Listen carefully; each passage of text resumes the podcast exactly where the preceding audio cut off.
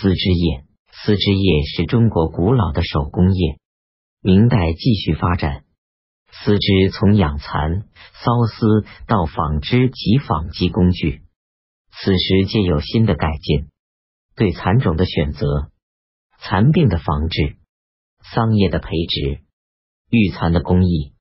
节俭缫丝的方法与工具，都有规定的程序和改进之处。改良桑树，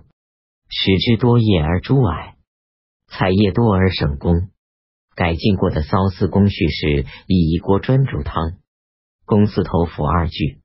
串盆二具，缫车二乘，五人共作一锅，二釜共一灶门，火焰入于沃突，以热串盆，一人直窜，一肱二釜，二盆之水，为钩以泻之，为门以起闭之，二人执釜，专打丝头，二人执盆煮跷，即五人一灶，可缫丝30斤，剩余二人一车一灶缫丝10斤也，是五人当6人之功，一灶当3艘之心矣。农政全书卷31徐光启提供的缫丝工序，既可节省人力，多出丝，又可节省燃料。丝织机有2种，一种是沿袭元代或明初式样的花机，这种织机实际上是一种提花机，专织上等丝织品、提花的样式，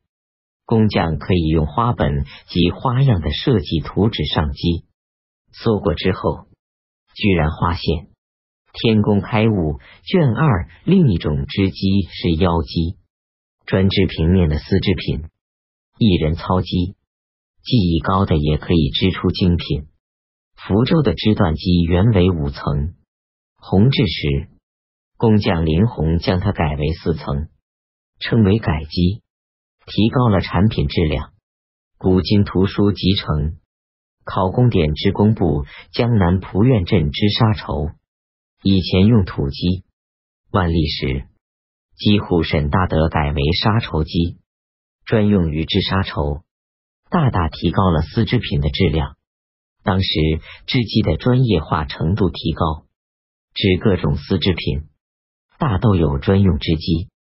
在苏州市上就出售有绫机、绢机、罗机、纱机、绸机等多种织机，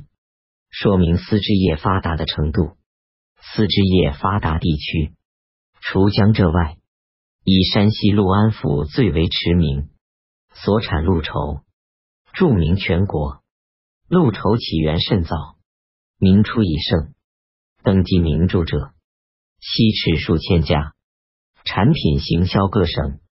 乃至边境民族地区。陆安丝织业最盛时织机达到9000多张，以后逐渐衰落，但直至明末织机尚存2000多张。乾隆陆安府志卷8